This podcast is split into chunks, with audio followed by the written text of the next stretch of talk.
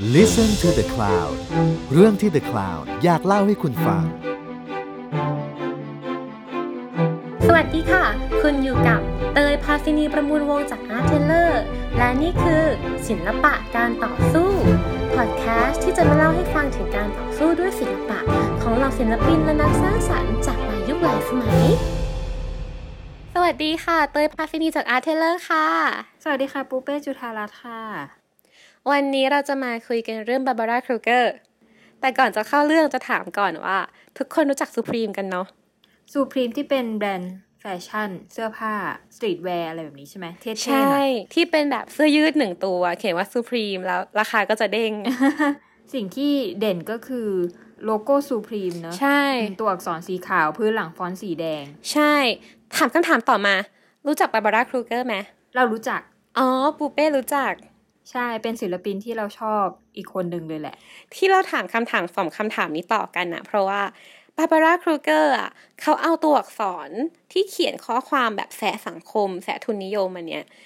เป็นฟรอนต์เดียวกับ Supreme เลยและพื้นหลังสีแดงตัวอักษรสีขาวเหมือนกันเดะเลย ก็คล้ายๆนะ คิดแล้วก็คล้ายๆอยู่อ้าวเกี่ยวกันด้วยเหรอ จริง ๆเขาไม่เกี่ยวกันนะ จริง ๆ คนที่ทำคนแรกอะคือ Barbara Kruger อ๋อ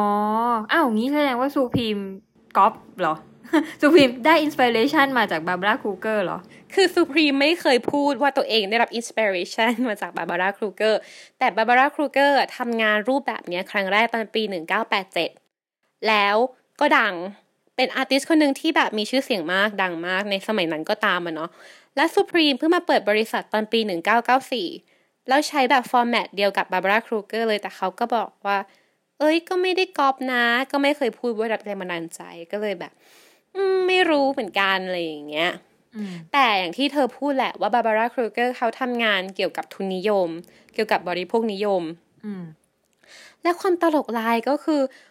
Supreme อะเสื้อยืดราคาตัวเป็นหมื่นนั่นน่ะบริโภคนิยมจ๋ามากเลย เราเลยรู้สึกว่าประเด็นเนี้ยน่าสนใจ และเราเลยอยากมาชวนคุยกันว่า แล้วในชีวิตของ Barbara Kruger อะ เขาเจออะไรมาบ้าง หรือเขาทำงานอะไรมาบ้างที่พูดถึงเนี่ยการบริโภคนิยม ทุนนิยมต่างๆ และเขาเองเคยมีประเด็นอะไรกับ Supreme หรือเปล่าซึ่งขอกระซิบว่ามีอ่าข่าวแซบข่าวเมาท์ และเราจะมาเล่าว่าสิ่งที่คุณป้า Barbara Krugerแบบแซะสังคมมาตลอด เขามาแซะ Supreme ยังไงบ้างอืม งั้นเราเริ่มเล่าก่อนตั้งแต่เขาเด็ก ๆ เลยไหมว่าเขาแบบโตมาแบบไหนเขาถึงกลายเป็นคนแบบนี้อืมต้องพูดก่อนว่าเขาโตมาในครอบครัวชนชั้นกลางที่ค่อนข้างแบบจนนิดหน่อยที่นิวยอร์กอะเนาะเธอ แล้วเขาก็เรียนแบบ Parsons โรงเรียนดีไซน์อะไรอย่างนี้แหละ แต่ว่าเรียนแค่เทอมเดียวก็ออกมาแล้วก็มาทำงานเป็น graphic designer ก็ทำงานในวงการโฆษณาเลย ใช่ ส่วนใหญ่เขาจะทำในวงการโฆษณาแล้วก็วงการ fashion magazine อือฮึพวกแบบนิตยสารแฟชั่นต่าง ๆ อะไรอย่างเงี้ย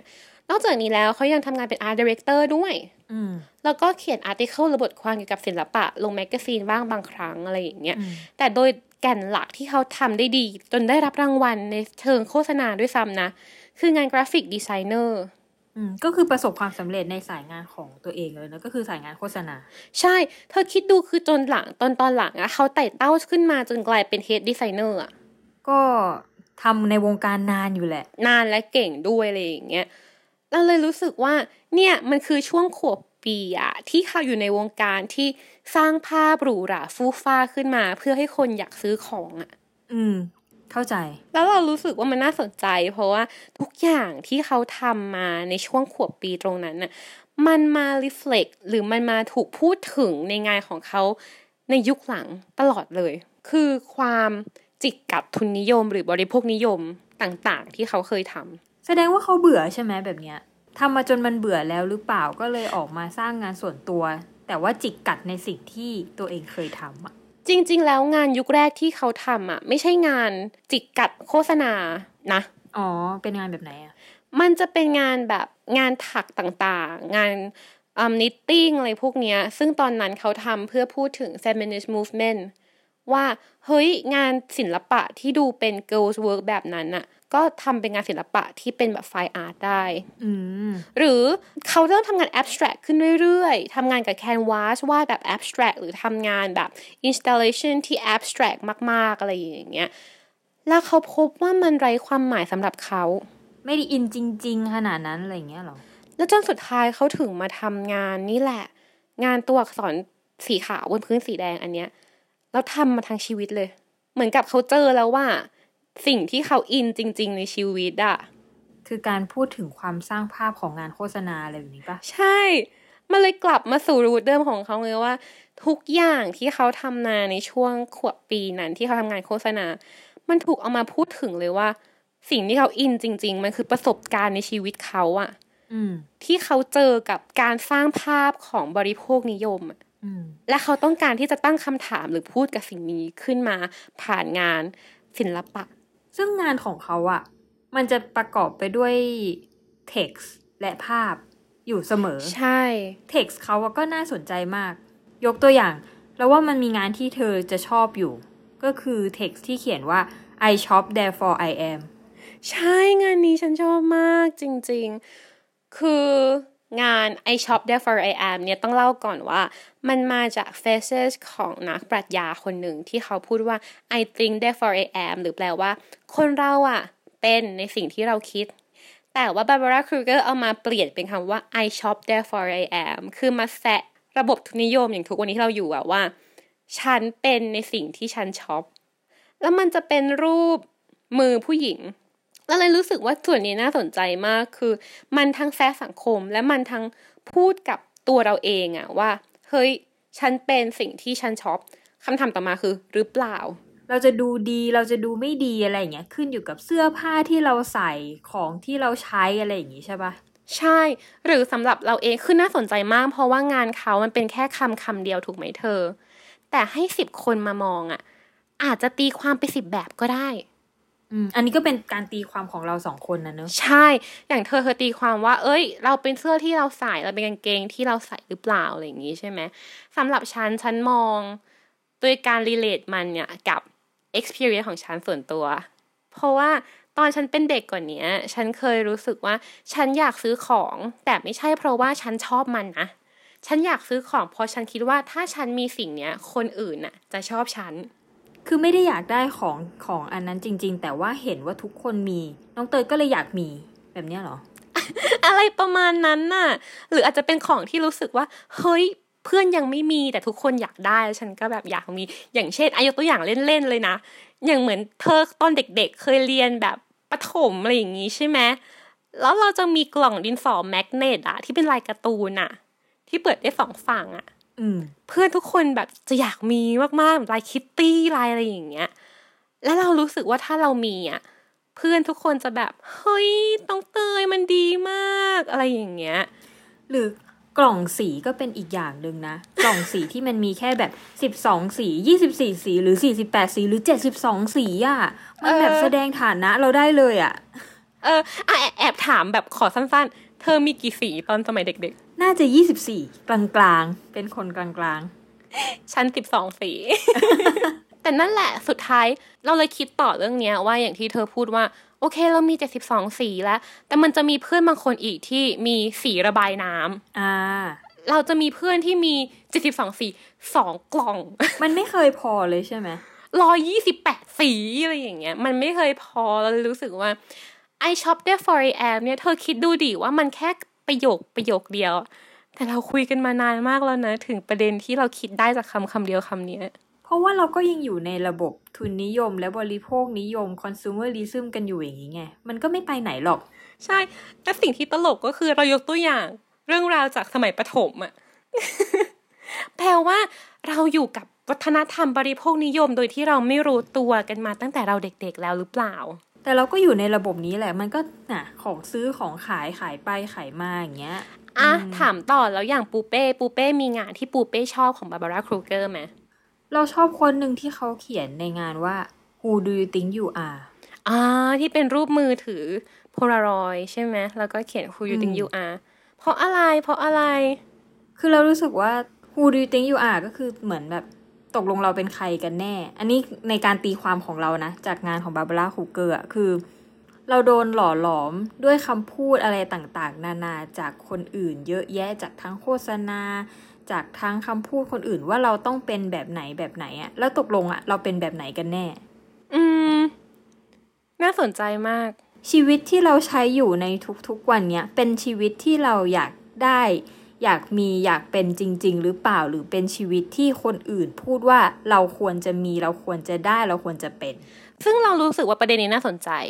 เพราะมันอาจจะไม่ใช่แค่สังคมที่บอกเราโดยตรงอะแบบ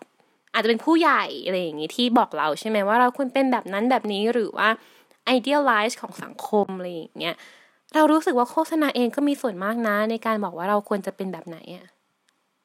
หรือมันมีงานหนึ่งที่ เขาพูดถึงเรื่องแบบสิ่งที่โฆษณาพูดกับเราแหละว่า เฮ้ยยูต้องมีอีกมีอีกมีอีกมีอีกอะไรอย่างเงี้ยและตลกมาก เพราะงานเนี้ยเขาใช้คำว่า not enough คือไม่พอ ใช่ไหมเหมือนโฆษณาบอกเราว่ายูต้องกินน้ำอัดลมอันนี้สิแล้วยูจะแบบเป็นวัยรุ่น เพราะตอนนี้ยูวัยรุ่นไม่พอยูยังแบบกล้าซ่าไม่พออะไรอย่างเงี้ยอันเนี้ยเขาบอกว่า ตอนเนี้ยกลายเป็นว่าเราไม่พอแม้แต่กับเรื่องที่ควรจะพอ อย่างเช่นเขาใช้คำว่า not stupid enough เราโง่ไม่พอ หรือ not ugly enough น่าเกลียดไม่พอ แล้วเราเลยรู้สึกว่ามัน มันยิ่งกวนเข้าไปใหญ่เพราะเขาเอาคำพวกนี้ not enough เนี่ย ไปจับคู่กับภาพของบุคคลที่เรารู้สึกว่ามันล้อเลียนแล้วมันแสบอย่างเจ็บแสบมากๆ อย่างเช่น เขาเอาภาพอ่ามาริลินม n โรมาตั้งแล้วเขาเขียนว่า not stupid enough อะมันหมายความว่ายังไง มันหมายความว่าเรากำลัง ให้คุณค่ากับด้านภาพลักษณ์ก่อนหรือยังไงอะสิ่งน่าสนใจมากเพราะว่าจริง ๆอะให้สิบคนมามองเราก็รู้สึกว่าคนจะตีความได้สิบแบบอะไรอย่างเงี้ยเนาะแต่สำหรับเราเรารู้สึกว่าเขากำลังพูดกับ culture ในปัจจุบันที่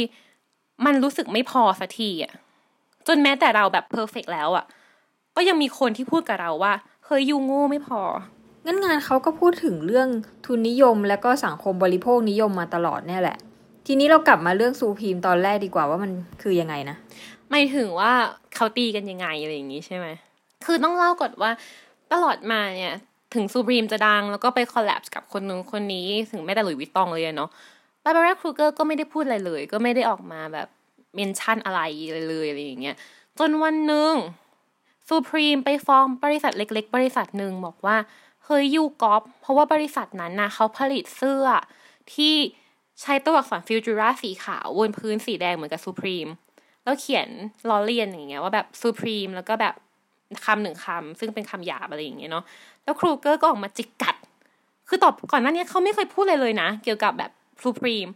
แต่พอเกิดเรื่องนี้คือ Supreme ไปฟ้องอะ่ะเขาก็จิกกัดขึ้นมาเขาบอกว่า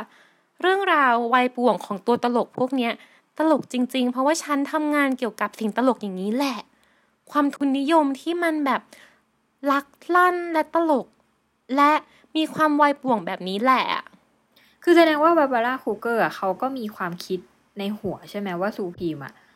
ลอกสไตล์เขา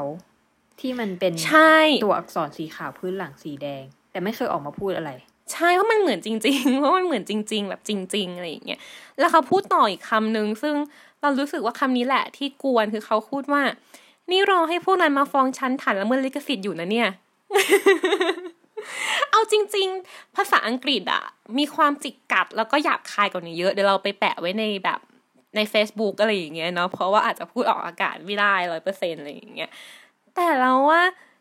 คือมันเหมือนกับเขาทำงานทุนนิยม เพื่อต่อต้านทุนนิยมถูกไหมและสิ่งที่สุพรีมทำมันคือการที่แบบทุนนิยมจ๋ามากๆอะ่ะ แล้วเขาก็ออกมาพูดว่า เฮ้ยนี่แหละ สิ่งที่เขาทำงานต่อต้านทุนนิยมมาตลอดอะ่ะ คือการพูดเรื่องตลกแบบที่ Supreme ทำตอนนี้นี่แหละ และสิ่งที่ตลกกว่านั้นคือหลังจากนั้นน่ะ Barbara Kruger ก็ทำ exhibition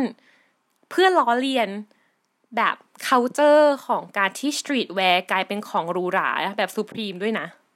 คือตอนนั้นน่ะ Barbara Kruger เขาก็ผลิตแบบสเก็ตบอร์ด ผลิตเสื้อ ผลิตหมวกอะไรอย่างเงี้ย แล้วก็ทำเหมือน Supreme เลยคือ ตัวอักษรสีขาวพื้นสีแดง แล้วก็แบบ เขียนคำแต่คำของ Barbara Kruger มันจะจิกกัดอยู่แล้วใช่ไหมอย่างที่เราแบบเล่าเล่ากันมาอะไรอย่างเงี้ยแล้วอันเนี้ยยิ่งจิกกัดเข้าไปใหญ่เลยคือเขาใช้คำอย่างเช่น you want it you need it you buy it you forget it คือเขาล้อเล่นเพลงของ Ariana Grande ด้วยซ้ำอะคิดออกปะสุดท้ายซื้อมาแล้วก็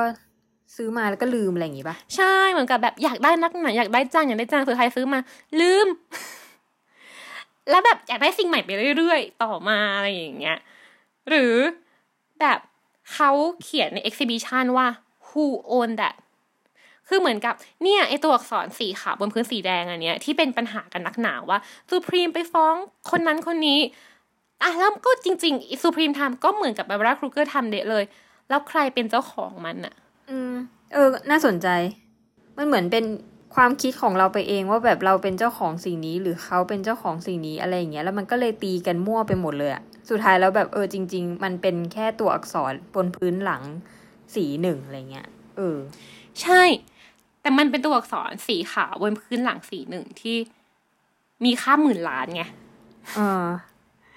มันเลยเหมือนกับแบบ who own that ใครเป็นเจ้าของมัน และใครควรที่จะได้รับแบบกรรมสิทธิ์ หรือเงินจากมัน หรือจริง ๆ มันไม่ใช่ของใครเลย และสิ่งที่ Barbara Kruger พูดกับ New Yorker คือเขาพูดว่า เนี่ยคือตอนนี้มันเป็นธุรกิจหมื่นล้านไปแล้ว และแม้แต่คนเดินถนนเองก็ตาม ก็ต้องใส่เสื้อผ้าที่ดูแบบแพงอะและแม้แต่เสื้อผ้าที่ธรรมดามากๆ ก็ยังมีสัญลักษณ์บางอย่าง เพื่อแสดงออกว่าฉันหรูนะฉันแพงนะ แล้วมันเหมือนเป็นสัญลักษณ์ไอ้ตัวเนี้ยที่เขาแบบฟ้องกันไปเรื่อยๆ ว่าเฮ้ยฉันควรจะเป็นลิขสิทธิ์สิ่งนี้หรืออะไรอย่างเงี้ย มันน่าสนใจมากเลยที่การมีแค่โลโก้หนึ่งอะสามารถทำให้ ของชิ้นหนึ่งที่จะถ้าถ้ามันไม่มีโลโก้นะมันจะไม่ได้แพงขนาดนั้นอะแต่พอมันมีโลโก้แปะเข้าไปปุ๊บอะราคาของมันอะพุ่งกระฉูดเลยทันทีอะและตลอดมาที่ Barbara Kruger ทำอะมันก็ยังไม่หายไปแล้วมันก็ยังคงร่วมสมัยเสมอเลยอะถึงแม้ว่ามันจะผ่านมาแบบอู้หูตั้งแต่ปีเจ็ดแปดอะเพราะว่าเราก็ยังอยู่ในระบบนี้แหละ เราก็ยังอยู่ในระบบทุนนิยมแล้วก็บริโภคอะไรอย่างงี้กันอยู่อะอืมมันก็ไม่หายไปไหนหรอกเรื่องเนี้ย เขาพูดถึงเรื่องความอยากมีอยากเป็นอยากได้ของคนแหละ แล้วเราว่าเรื่องนี้มันก็ไม่เคยหมดไปจากความเป็นมนุษย์อะอจริง เราเลยรู้สึกว่ามันเลย relate กับทุกคน ในจุดใดจุดหนึ่งก็ตามอะเนาะแล้วเรารู้สึกว่ามันน่าสนใจมากที่เขาเอาประสบการณ์ของเขาที่อยู่ในวงการโฆษณามา หรือวงการแบบ fashion magazine ที่แบบ สร้างภาพสวยงาม ให้ฉันอยากได้กล่องดินสอเหล็กอันนั้นอะกล่องดินสอ magnet อันนั้นอะอืมมาเพื่อที่จะบอกกับฉันหรือกับเธอว่า มันไม่มีอะไรเลยอะ่ะมันเป็นแค่ระบบที่ทำให้เราอยากได้อะ่ะอืม คือเรารู้สึกว่าเขาเข้าเขาพอเขาทำงานในเนี้ย เขาเข้าใจวิธีการสร้างความอยากของคนอะอืม เออ แล้วเขาก็เลยเอาเอาสิ่งนั้นมาสร้างงานส่วนตัว สุดท้ายเราเลยรู้สึกว่านี่แหละคือการต่อสู้ คือเขาเอาเท็กเขาเอา format แบบที่เขาทำงานโฆษณา มาเพื่อต่อสู้จิกกัดกับโฆษณา แต่ทีเนี้ยเรารู้สึกว่างานของเขาอะมันไม่ได้แบบเรียกร้อง action อะไรปะมันไม่ได้เรียกร้องการกระทำว่าเฮ้ยเราแบนสินค้านี้กันเถอะหรือว่าเราเลิกใช้สินค้านี้กันเถอะเราแล้วแล้วอย่างเงี้ยเรียกว่ามันเป็นการต่อต้านระบบทุนนิยมหรือเปล่า เรารู้สึกว่านี่ต่างหากคือความพิเศษของงาน Barbara Kruger คือ เขาตั้งคำถามแต่เขาไม่ได้ชี้นำต่อว่าเราควรจะทำอะไร หรือเราควรจะเป็นยังไงอะอืมเหมือนกับตอนเนี้ยบริโภคนิยมมันคือกระแสสมมติเป็นสายน้ำอะที่เชี่ยวมาก และกำลังแบบหมุนไปกำลังแบบไหลไปข้างหน้าเรื่อยๆอะไรอย่างเงี้ยแล้วเราเห็นงานบาบาร่าครูเกอร์อะแล้วเราหยุดยืนแล้วเราตั้งคำถามอะแล้วเราแบบหยุดที่จะแบบไหลไปตามมันต่ออะเราว่าส่วนนี้แหละที่น่าสนใจ แล้วบาบาร่าไม่ได้บอกเราด้วยว่า เราต้องไหลไปทางไหนต่อ เพราะเรารู้สึกว่าถ้าเกิดบาบาร่าบอกเราว่า เราต้องไหลไปทางไหนต่อ มันก็เหมือนกับเขาพยายามจะโฆษณาอีกแบบหนึ่งอะอืม ถึงความเชื่อของเขาหรือถึงลัทธิของเขาที่เขาพยายามให้เราไหลไป แต่อันนี้เขาแค่ให้เราตั้งคำถามกับจุดที่เราอยู่ กับกระแสในโลกที่เราอยู่ และเขาให้โอกาสเราและเขาให้สิทธิ์เราในการที่เราจะคิดเองว่าชีวิตของยูมันควรจะเป็นยังไง อืม และสุดท้ายเราเลยรู้สึกว่า นี่แหละ คือบาบาร่าครูเกอร์จริง ๆอะคือการที่เขาเรียนรู้ทุกอย่างมาจากชีวิตของเขาเอง จากการเข้าไปคลุกคลีในวงการของการสร้างโฆษณา